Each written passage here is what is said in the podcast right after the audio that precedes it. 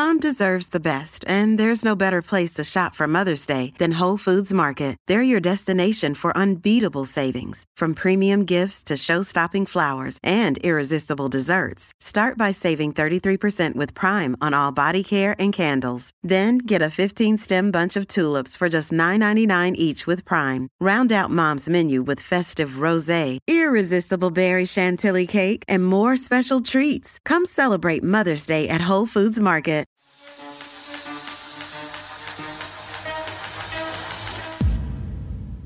Welcome back to the Joshua Shaw audio experience. Firstly, thank you for giving me a bit of your attention. I'm honored you trusted me with it, and I promise to return the favor by giving you a ton of edutainment value back.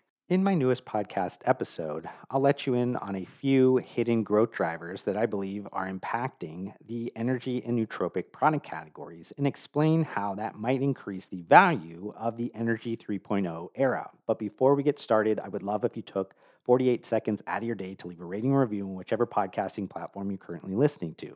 This helps me out immensely in terms of extending the reach of my podcast, but more importantly, allows me to make improvements based on your feedback. Thank you again. Now enjoy my newest podcast episode.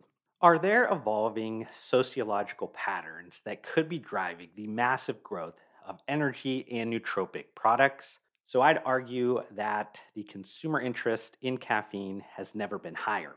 I've seen a collection of recent surveys that state between three fourths and more than four fifths of American adults consume caffeine daily. While coffee has been powering Americans before America was even a thing, more recently, consumers are increasingly grabbing some of the other kind of energy everything product categories. And it makes sense, right? We live in the age of the endless aisle where there are more options in every CPG category than during any other point in history. It's that proliferation of caffeine containing products and them being well entrenched into the lives of most Americans that's causing Energy Everything to become a certified consumer movement. Whether hitting the gym or staying at the top of your game during busy work weeks or maybe simply preparing for weekend activities, consumers continue to reach for energy drinks and energy supplements that are packed with caffeine and oftentimes nootropic ingredients to provide a physical and mental boost. Now, I've recently mentioned that if the 2022 quarter four is any indication of what will play out in 2023, the US energy drinks market will likely hit an astounding $20 billion. Moreover, growth in pre workout powders, more broadly with energy supplements, and the nascent cognitive enhancing nootropic market, we'd need to add in a handful of additional billions of dollars in US consumer spending. Since energy drinks are the biggest component of this subject matter, I'm going to assume that focusing on the more obvious changing consumer dynamics through that product category will be the most valuable. Now, if you've been living under a rock, though, for the last like five to seven years, you might be surprised to hear that the US energy drinks market is no longer just sugar filled carbonated caffeine water products with brands marketing and being aligned with extreme sports and also utilizing imagery of bikini models. Now, some of that still goes on, especially when we're talking about some of the legacy brand players, but there are maybe five major shifts within the US energy drinks market that's worth mentioning quite quickly. The first surrounds the fact that this beverage category in America is now 27 years old. So, any of the early consumers of energy drinks are now Gen X or older millennials. So, someone in their mid 30s to upper 40s isn't influenced by the same marketing or the same packaging or maybe even the same product attributes, yet they are still buying a lot of energy drinks. So, to piggyback off that one, the second major shift is around that health halo and product attributes. Now, Energy 1.0 was those sugar filled carbonated caffeine waters. Now, Energy 2.0 was zero calorie carbonated caffeine waters. But Energy 3.0, which is where we are today, is all about performance energy drinks, aka those with nutraceutical ingredients, and or clean energy drinks, aka those with natural ingredients. That also aligns with a third major shift towards diversification of targeted consumers for those more functional energy drinks, which would be the highly desirable esports or gamer consumer cohort. Another even more highly desirable consumer cohort that's driving major changes in the energy drinks market is the female consumer. And then finally, you are seeing more focus being put on certain ethnicities, be that from certain flavors or packaging designs or even marketing campaigns and sponsorships. Another day is here and you're ready for it. What to wear? Check. Breakfast, lunch, and dinner? Check. Planning for what's next and how to save for it? That's where Bank of America can help. For your financial to-dos, Bank of America has experts ready to help get you closer to your goals. Get started at one of our local financial centers or 24-7 in our mobile banking app.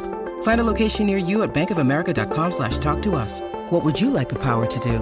Mobile banking requires downloading the app and is only available for select devices. Message and data rates may apply. Bank of America and a member FDIC. So again, to reiterate, the U.S. energy drinks market is no longer driven by the 18 to 29 year old white male consumer cohort. Instead, a variety of intertwined demographics and psychographics are driving the growth in the energy drinks market. But since this content is intended to cover more than just energy drinks, I want to shift into breaking down two hidden growth drivers that I believe are accelerating the popularity of energy and nootropic products that are focused on improving physical and cognitive performance. The first hidden growth driver is hustle culture.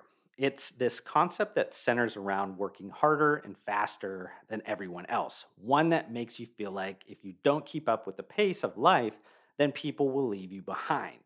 Hustle culture has taught us that there's always more.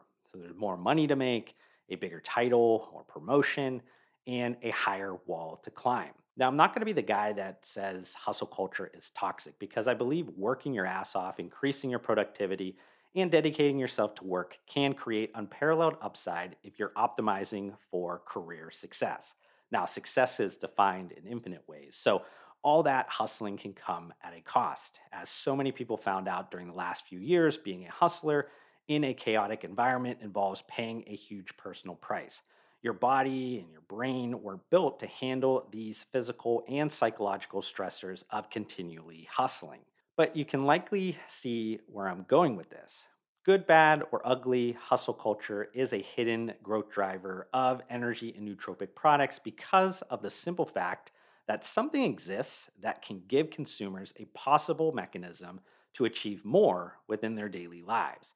Now, the second hidden growth driver of energy and nootropic products is kind of adjacent to hustle culture, and that's what I'm calling the keeping up with the Joneses effect. Animal brain thinking, the need to fill a void, or the desire to simply impress can drive people to irrationally overspend on material items. Subconsciously, humans look at all those around them for confirmation of their social and economic status. Whereas a peacock fluffs his feathers, humans flaunt their material possessions. That feeling of being in this hamster wheel competition isn't going away anytime soon in America. If anything, social media has made it a thousand times worse. So, how does this more, more, more mentality converge with energy and nootropic products?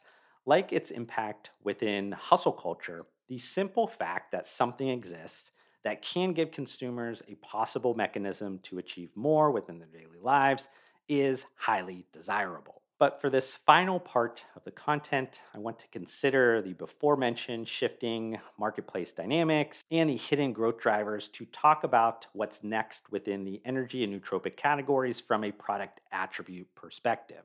Firstly, and just to kind of get this out of the way, yes, the basic legacy products will continue to have a place in the market near term. Now, that's obvious though. Humans are stubborn creatures that rarely change behavior quickly, but we want to really like skate where the puck is going, not where the puck has been, right? So I want to expand on what I was talking about with that Energy 3.0 concept. Whether it's a ready to drink beverage or a ready to mix powder or maybe even a pill or capsule, more consumers every day are looking for this like total package. That means being within the intersections of clean energy and performance energy, physical and cognitive performance, and also having a thoughtfulness to the overall ingredients within the product. So, what am I talking about? I know it's always really easier to follow along if I give some examples. And again, I'll utilize energy drinks for ease of understanding. But here's two examples that were on the top of my head. The first would be the C4 Smart Energy lineup. It utilizes a plant based caffeine ingredient derived from green tea extract, but also includes Cognizin, which is an amazing mental focus ingredient that I love taking daily. Now, the second would be the recently launched FitAid Energy Plus Sports Recovery drinks. These are naturally sweetened, contain 200 milligrams of caffeine that come from green tea, and packed with vitamins, electrolytes, BCAAs, and a few other things. Finally, I think we will see the same considerations play out in the ready to mix powders and the pill and capsule formats. Brands will continue to utilize those different formats for their unique benefits that might outweigh the other constraints of it. As an example, some nutraceutical ingredients might taste just absolutely rancid. So, putting them in a capsule or pill format avoids the flavoring constraint. Or some nutraceutical ingredients aren't stable in liquids long term and need hefty dosages to be efficacious. That would make ready to mix powders the ideal format for that new product development concept. I hope you've enjoyed this podcast episode. If you have any comments or questions about anything I discussed during it, open the podcast episode notes and click on any of my social media account links to reach out to me directly.